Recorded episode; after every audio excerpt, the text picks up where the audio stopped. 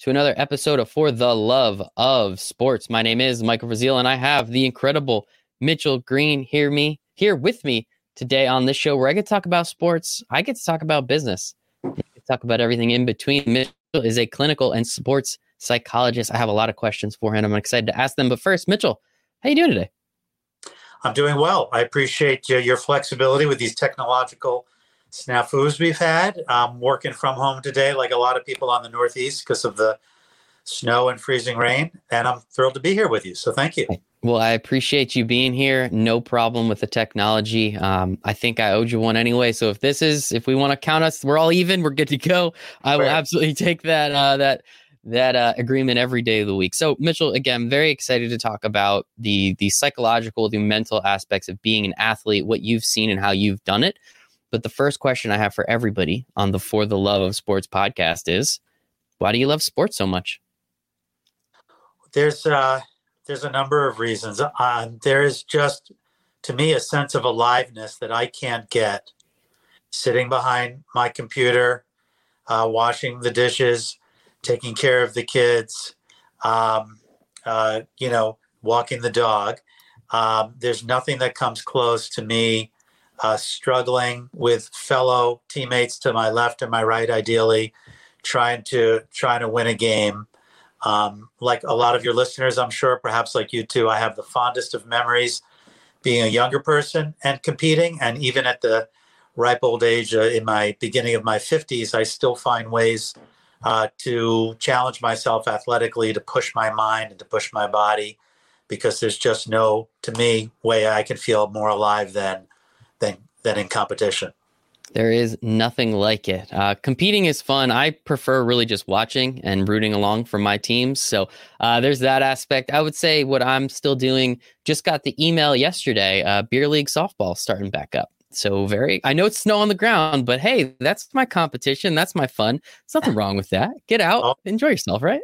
No, not at all. And that there's hope just to be with with your fellow teammates right? And actually be be in proximity to them uh, you know? It's been over it's been about a year since anyone's really been able to do much of that. Exactly and hopefully everything starts to shake itself out soon but you are right it is snowing up here in the northeast again. Um, hopefully everyone down in texas and the southwest that isn't used to this kind of thing hopefully everyone's safe doing what they can to stay warm in all situations. So crossing our fingers for all our brother brethren and sisters down there as well Absolutely. Absolutely. Absolutely. So thank you again, Mitchell. I'm very excited. So being a sports psychologist, I'm sure you get a lot of random questions. I'm sure you get a lot of interesting ones as well. I came up with a few. I don't think they're too super, super random, but I'm definitely excited to have the conversations with you.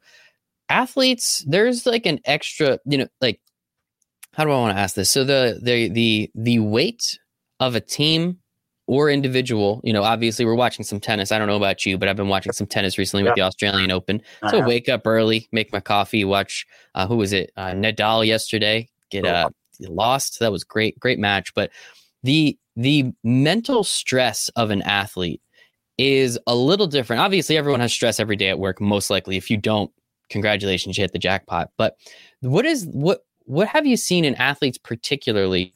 With the mental stress and and with parents and putting the weight of a team and the the weight of you know hey like it's a high school team versus you know professional athlete or someone trying to go professional. How have you seen athletes deal with that mental stress in different ways? And how have you i guess helped them to correct correlate or clarify what they need to do in those situations?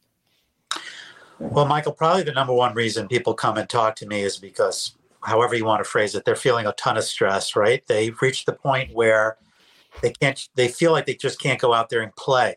They feel like they just can't go out there and compete. They've plateaued.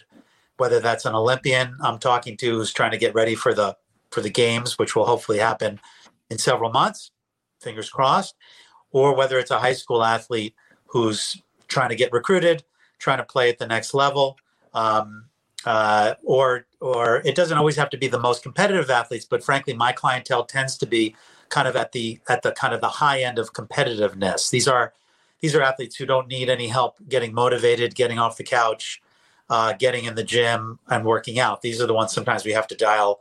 We have to help them dial it back rather than dial it than dial it up. My phrase for the stress is mind chatter, M-I-N-D. In fact, that's the book I'm going to be, I am writing and will be out later this year is on that subject. And by mind chatter, I mean the conversation we have with ourselves that's full of doubt, second guessing, and negativity. And you're right, whether you're an Olympia, Olympic athlete or a pro athlete or you're a high school athlete, everyone at some level has mind chatter. Or whether you're you and I, who are average Joes, work, work a day people who love to just, you know, get out there and play some ball, we're also going to experience mind chatter because at some point we care about our sport, right? We care about our performance. We work hard, we train hard. And to not see the fruits of your labor, especially for those who are more competitive, it's terrifically and terribly frustrating. So that's probably the number one reason people come and talk to somebody like me. And it's with me that we begin to piece together all right what's what's behind all this why have they found it so difficult to just go out there and play and to go after it and that's because the mind looks for trouble right the mind looks for trouble sometimes and it looks for trouble in a couple of ways one is it looks it tends to look to the future and takes us out of the present moment right it thinks about what could happen, what might happen, what will. It convinces us what will happen if this doesn't go right and this doesn't go right. The second you're sort of time traveling, right, into the future, or you're worried too much about how the past is going to affect the present, you're out of the game, so to speak. So that's just one way that we try to kind of get after mind chatters to try to get people to kind of pay attention to to the fact that they might not be actually focusing on the moment, thinking so much about the outcome and the end result and that's interfering with their ability to focus and play well. It's uh, self awareness is a superpower. Uh, I heard that quote somewhere. I don't remember who it was. It was some prognosticator on the internet, and they were a hundred. Yes, exactly. Somebody typed it into Twitter one day, and then the it, it made the rounds. But I have practiced self awareness for the last few years, and it, it was kind of confusing to understand what even the heck like awareness is. Like I couldn't understand what I was trying to do until it finally clicked one day. And it was just under like literally listen to what you are saying. You know, one of my favorite quotes, um, and I, I usually butcher it, but you know, pay attention to what you're saying to yourself because you're always listening. And I think it's extremely important, as you said. I if I ever start thinking about the future in like a just like a, a random way, like what could potentially happen, or or oh my gosh, what if this happens? I do my absolute best to say, okay, I'm thinking about the future this is 9,000% most likely going to be just completely and utterly wrong. Let's dial it back. Let's get back to the present. And what can we start to do focusing on right now to not let that, what I was just thinking about, yeah. become the future? And so that's something that I try and practice on every single day. And I'm sure you help your athletes with this as well, because every time I think about the future, for whatever reason, nine times out of 10, it's negative. Yeah, it's an enormous piece of the puzzle of what I talk to athletes about. But it's interesting, Michael, because athletes would say to something like you would just say, they'd say, well, shouldn't I have goals though? Are you telling me not to have goals? So it requires us making sure that we make some clear distinctions. I want my athletes to have goals, which are in the future. I want them to aspire to win. You know, we're working with a team tonight that's, you know, out to try to win the Big East in the sport that they're playing. You know, we want our teams to have big goals we want them to be thinking in the future in that respect. But the problem becomes when we start to just get married to those goals and we don't have anything, what I call sort of sub goals, sort of goals within the goals, which are the ones that you sort of are describing, I think, which is what do you want to work on every day? What is it that's going to kind of have you move up the ladder? What plus what plus what, you know, equals that big goal? A lot of athletes, and it, it's true of even um, even our Olympians, you know, I was on with a call the other day because there's some trials now that are starting to happen, Olympic trials in some sports. Some are foregoing them, and some are are going to have them. Um, and and this athlete who trains um, away from his family, away from his girlfriend, you know, lives a Spartan living just to try to hopefully make the Olympic team. And we were talking about the trials that are coming up over the weekend, beginning of next week. And even athletes at that level need reminders that although they want to kick butt and of course they want to make the, their way onto the Olympic team, the more they focus on just making the Olympic team, the more tension is going to run from the from the from the top of their head to the sole of their feet, and the less they're going to be able to perform on game day or on race day. So in this case, I'm working with athletes even at that level to say, okay, you can't remember you can't control the outcome. You know, if you could control how fast you would go, you'd always go as fast as you want to go But of course, nobody ever goes as fast as they want to go. So, how could we break it down? How do we break it down? How do we get into the controllables? How do we get into the small specifics? So, uh, it's a it's a great part of what I love about my job because whether you're a junior athlete or whether you're at the top of your field, everybody needs reminders. Everyone needs reminders about how to set those goals, uh, how to look to the future as you're describing, but not get stuck in the future. A hundred percent. It is very important to, you know, how do you eat an elephant? One bite at a time. You can't, you can't get all the way there in a day. Um, you, you really do have to work towards it. And so one thing that people, I'm always curious about because I've seen it personally in my family. Like my mom's had a lot of surgeries. Uh, she had a torn labrum. She had a torn meniscus. Like she's been going through a lot of stuff, and that obviously wears on you from a physical aspect, right? The actual pain. How have you seen, especially working high level athletes like Olympians, who especially, you know, there's a extremely, I work with a lot of Olympians too. There's an extremely small space of time where they get to take advantage and show the world what they're capable of. And now we're seeing that looks like 2021 is going to happen, but, you know, hey, we'll still knock on wood and cross our fingers whenever we can.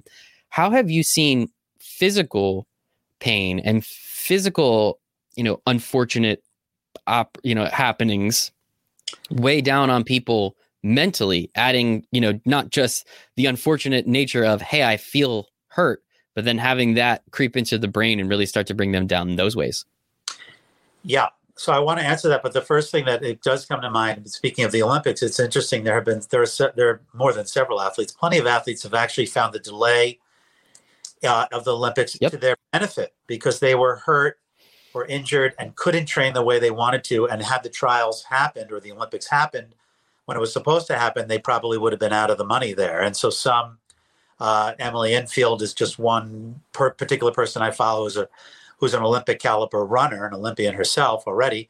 Um, you know, talks about the fact that it was sort of a blessing in, in disguise because now she has a chance that she didn't otherwise have. You're right. I don't think anything weighs on an athlete more than being on the sidelines. It's lonely, it's depressing, and many can get depressed at, at, at various levels being removed from your team, which is your sort of your social circle, as much as your you know your your uh, your you know your your pals, um, uh, makes it makes it very difficult, and um, it's hard not to think catastrophically um, when when you're when you're out. And so, you know, there's two issues: there's being out, and then there's the comeback. You know, the, as you described, the comeback isn't as obvious as one might think. Is you know, you get cleared to play it's not as if you just step on the field and you're going 110 miles an hour again. As much as you want to, our minds want to keep us safe. Our minds want us to, are try to protect us. So while you're thinking, my doctor said I can go make those cuts and I can go hard to the hoop, your mind is saying, what if you tear it again? What if that knee buckles again? Maybe you should wait. And it's very difficult and very challenging. And it's part of what I love because if they don't go hard to the hoop, just to use a basketball analogy, you know, then they're not going to show up and play the way they're capable of. If they don't show up the way they're capable of, they won't get the attention and the notice of the coaches or the people who they're looking to kind of help, you know, who they who they want to please to hopefully move and get to the next level.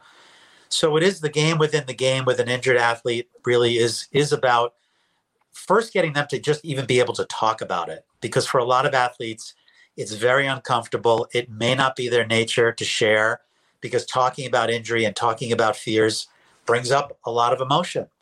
So, really, for many, it's just getting them first to be able to talk about it and to normalize it, and then to feel the support of having a game plan that I could help them with. Their coaches could help with them in a perfect world. The coach, myself, and the athlete are working uh, as a threesome to try to help them, support them gradually getting back on the field. Um, and uh, and for some, knowing that they will still have pain, and not associating that pain with injury. You know, there's a difference between being in pain and being injured, and uh, that's a fine line, right? Because you have that pain. There's the automatic thought: What if the injury comes back? I must be hurt. And being able to work through some of that pain and not associate with injury, therefore not holding back, again, is is one of the reasons people come and talk to somebody like me, which is they, it's hard to just do that on your own.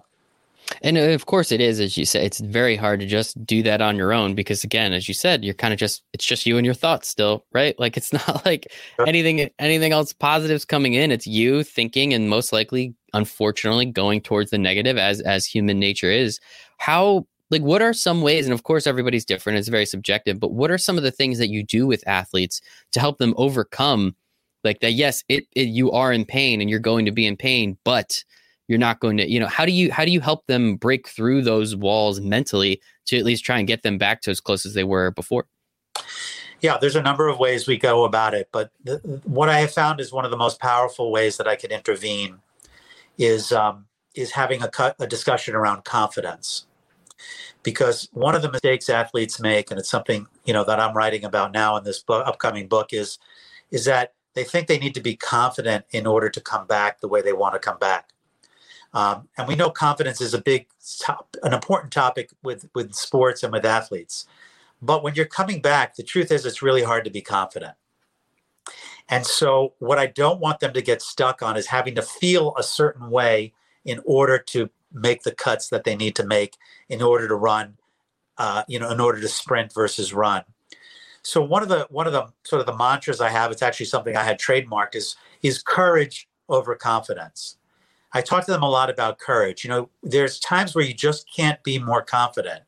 And what it really comes down to is is how courageous can you be in this moment because you can't by definition be courageous except in the presence of fear. Right? Fear always precedes courageous action.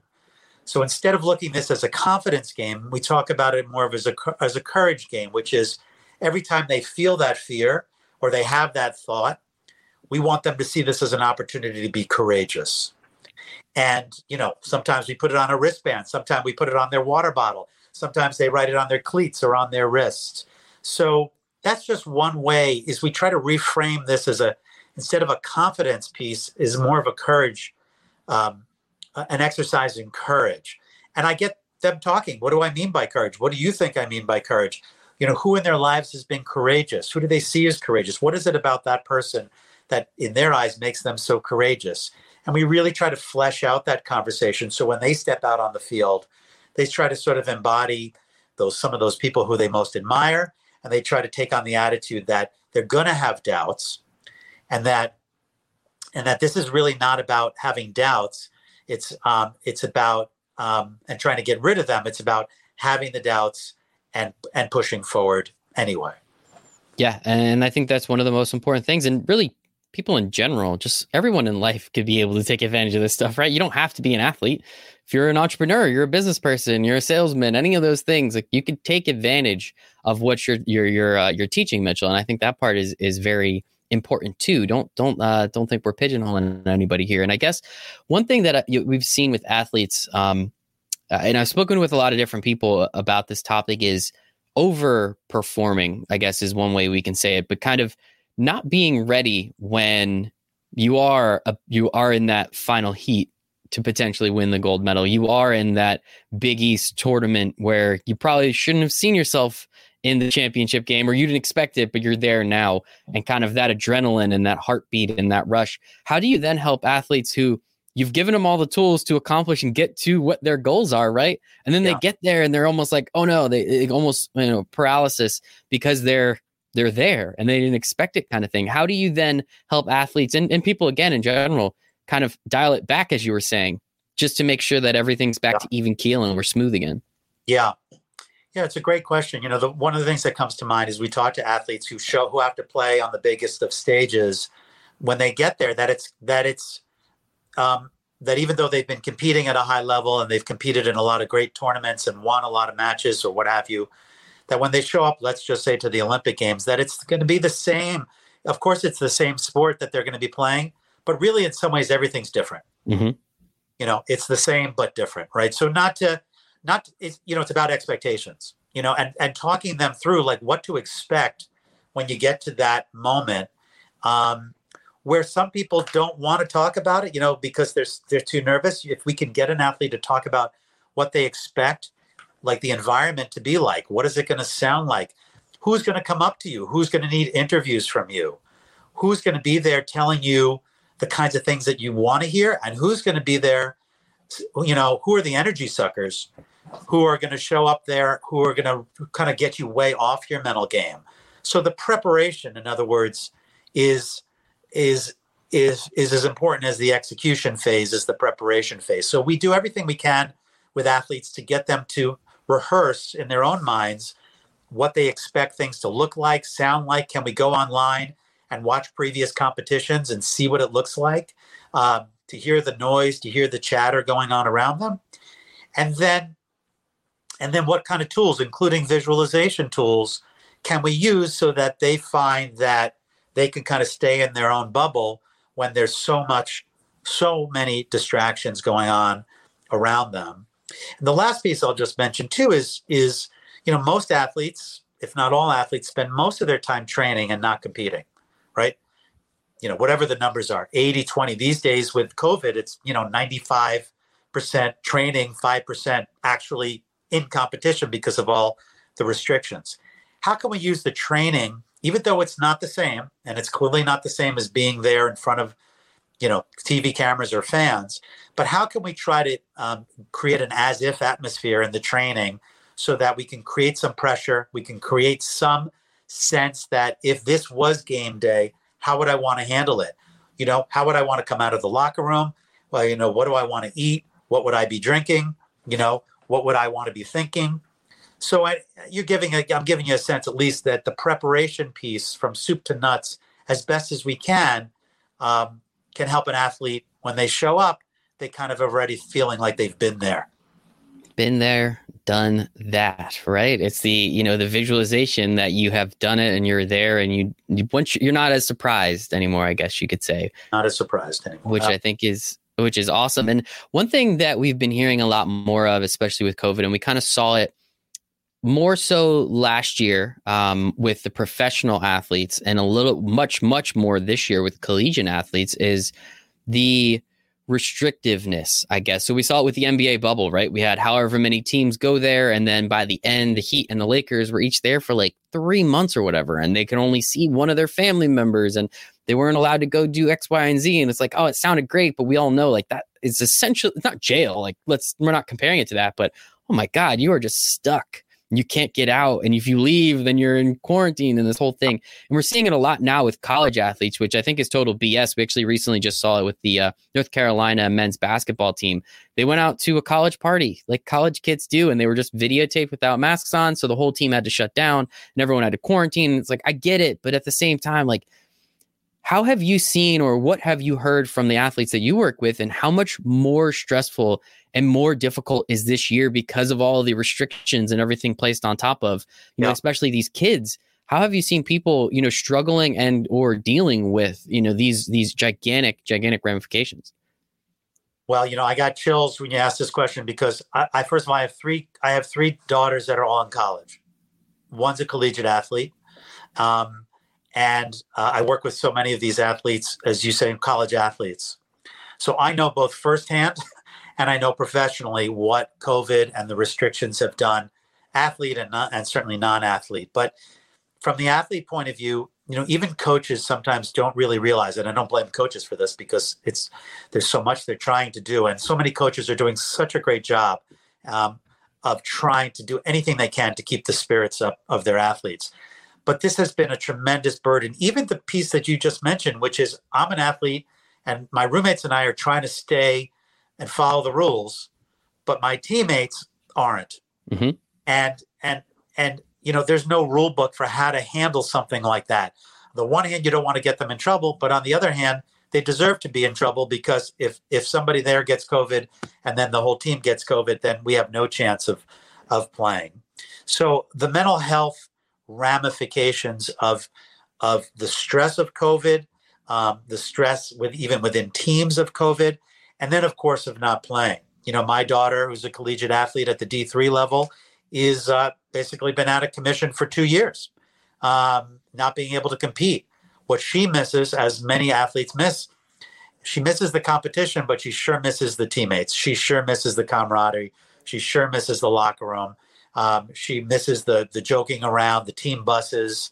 Um, all of that is a really sen- a really big sense of loss uh, particularly for those who are graduating and may not have that experience again um, after college. And so, um, again, coaches, I think, generally speaking, are doing a fantastic job of trying to, because coaches are hurting too. They, they, you know, coaches are, are, it's a thankless job sometimes, and all they want to do is give to their, give to their athletes, but they know there's only so much they can do. So at my group, we consult with a lot of college teams around the country to support the coaches and support the athletes and sort of talk about um, how to stay disciplined, right? How to come together as a team, how to still sort of work on some small goals. Um, a lot of the teams around the country also are taking on social issues as their as a cause celebrate you know that they can get around and give them a sense of purpose uh, if playing isn't happen so i could i could go on and on i hope i answered your question but it is take it is taking an enormous an enormous toll um, because the uncertainty of it all um, you know, you and I sit here today and we really don't know when this is going to end. Um, and we're coming on a year, you know, essentially a year since the pandemic started. And, uh, uh, um, you know, the, the last thing I will say about this is, you know, people like the NBA players that were in the bubble and athletes all around the world, the fact that they're talking about how hard it's been, the fact that somebody like Paul George was able to say, you know what, I was out of it. I kind of got depressed being away from my family. Kevin Love, other athletes who are willing to share their struggles. is certainly helpful to the younger generation who could see if they're struggling and they've got a million dollars plus, you know, it's okay that I'm not okay. And and from from some of this, I'm hoping becomes more enlightenment and more conversation about mental health and the and the need for us all to take care of each other and ourselves it's the it's the best thing that can happen right? Is just having these conversations and letting people yeah, i think when paul george came out and said that that was huge because like i don't know like put put yourself in his shoes. Like i don't care how much money you're making you can't spend any of it. You're just sitting in a hotel room most of the time. To get there if i'm not mistaken they all had to sit in a hotel room by themselves for like seven days. They couldn't yeah. even go out. All they could do was play video games and like you yeah. love video games man but at some point yeah, you want human connection. You want normalcy, especially if you're a parent. You want you want to be able to hug your kids and people. Uh, yeah, so you get to see that these guys are as human as as we are and want the same things that anybody else wants. They just happen to be enormously gifted and talented. Um, but I'm glad they're using their soapbox, many of them, to say, you know what, I struggle too. And and that's again, that's really all we can ask for. We've seen Dak Prescott come out. You obviously said uh, Kevin Love. He had a huge piece in the Players Tribune, if I'm not mistaken, coming out about uh, struggling with mental health. So it's it's becoming more a part of the lexicon. A good friend of mine, Malcolm Lemmons, he actually yeah. started um, Athletes Unheard. Awesome. So if you haven't heard about him and his and his group, yeah, it sounds like they're well, doing wonderful Sounds like I have a good introduction to make for you, Mitchell. That's a good one. He's an awesome guy. I've had him on the show a couple times, so excited oh, to get him excited to get him on again. Um, so I guess you know, kind of to round out the conversation, tell me a little bit about more about yourself. How long have you been? It seems like you've been doing this for a little while now. What was the reason, and, and kind of how did you get into sports psychology, and and how did you then turn it into and make a career out of it? Yeah. So the the quick story is I'm a New Yorker. I came down to Temple uh, University to get my PhD in clinical psych. Um, and while I was studying there, uh, I still paid attention to the New York sports scene. And there was a guy, some might remember, named Chuck Knoblauch, who was a player on the Yankees at that point. He'd been on a number of teams. He came to the Yankees as a former MVP in, in Major League Baseball. And um, uh, in due time, he wasn't able to throw the ball accurately from second base to first base because of some sort of mental block. He wound up resorting to having to throw the ball underhand just to ensure its safe arrival. And um, uh, while we had seen other athletes, Steve Sax and other athletes had had this, this this was just a story that captured my attention right at the time I was studying psychology in a graduate school way. And you know, he eventually moved to the outfield. He eventually got traded, and then a few years later, he was just out of sports. He went from the best of the best to, to being out. So I always had that in the back of my mind, but I was trained as a clinician, and I think that's actually been an enormous benefit to me with my athletes now. I get a lot of people asking me for advice about kind of how can they kind of do what I do. And I there's a lot of ways to to become a sports psychologist, but having a clinical background to me, and again, I'm biased, um, particularly though when we're talking about mental health concerns, has been just an essential piece of what I do. So I I started out as just a, a very typical clinical psychologist. There was a point in my career where I took stock and I thought, you know, is this what I want to keep doing? I, I looked to the future. In that case, it was helpful. And I said, you know, what do I, I know I could stay busy doing what I'm doing now, but this passion for sports, um, this knob block situation always was the kind of conversation I was having with my professors kind of before and after class. What do you think? Well, how could that happen? What's a, what's a mental block? And um, I sought out a, a, guy here in Philadelphia named Dr. Michael Sachs, who's continues to be a friend and mentor to mine, former head of the uh, sports psych division um, of a na- of a national organization.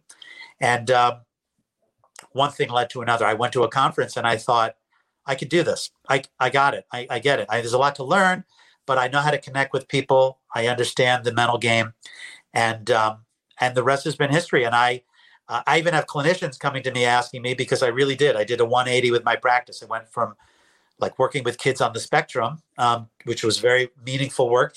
Please understand that. To to to developing a, a, an athlete uh, caseload um, that now has me kind of working with people all over the country and the world, and um, and uh, and it's really the last thing I'll just say about it, Michael, because it's important. It's as much clinical work as it is sport work. You know, as much as I'm working with athletes, and of course we're talking about the game, and we're talking about hooping and and and playing, which is I love because I'm a I'm a fanatic. Uh, it's really clinical work in many ways. It's really about how can we accept, come to terms with our own failures and our own and our own weaknesses, if you will. How can we become more self-aware? Why are we doing this? How, how do we find joy? Uh, what gives us peace. Um, so uh, so I do I do love it. I still get to you know be a be a clinician, and I love that it's a bit of a high wire act. You know, you work with somebody, and that weekend they're playing, and uh, you kind of get to see what worked, what didn't work. I love that kind of intensity, um, uh, and I love the connection I'm able to form with these athletes.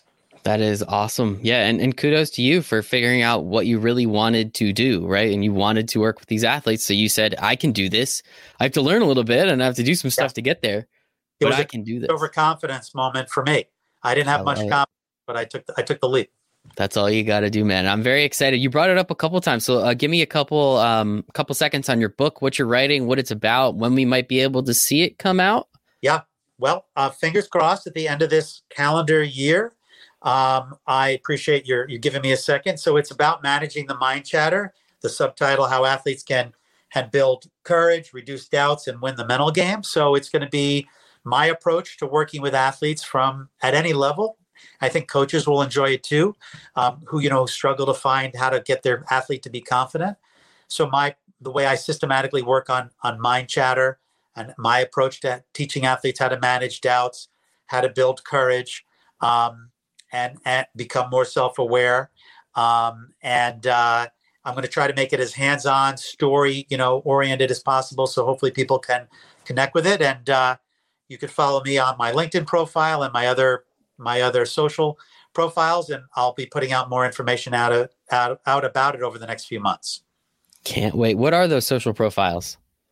Well, uh, it's under my name, Mitchell Greene, on on LinkedIn. That's pretty easy. On uh, on Instagram, I'm Green Psych with an e at the end of Green, G R E E N E P S Y C H, and uh, Twitter, I'm Sport Psych, S P O R T, Sports Psych. And um, if you find me there, you'll eventually be able to work your way over to my Facebook page, where I have a Green Psych Sports Psychology Facebook page, which as we, we're very active on now. You'll see a couple posts a week. Hopefully, there's something you can connect with about winning the mental game. I love it. You got sports psych on Twitter. Shout out. That's incredible. How the heck did you do that? It, it's a very good pickup. I, I, I picked it when I didn't even know what Twitter was, but I went on Twitter. Uh, it's kind of like Clubhouse now. Everyone's telling me about Clubhouse. And I went on to see what is this, and I saw Sports Psych was available. It's the same idea. I don't even know. I didn't even know what Twitter was, but I did grab it at the time. So, yes, that's that's my claim to fame. Yeah, kudos to you. I mean, Twitter's been around for so long now. There's no unless it's like a name, a first name, and a million numbers after it. They're pretty much all gone at this point. So, right. congratulations to you, man. Well, Mitchell, this was absolutely fantastic. I will have all the links to your socials. I'll put them in the show notes for everybody. If you're listening on the audio version, please five star review. We always appreciate those. But Mitchell, thank you so much for your time. I appreciate it and excited for people to learn more. So have a great day. Your time. Have a great one. Yeah. Bye, everybody.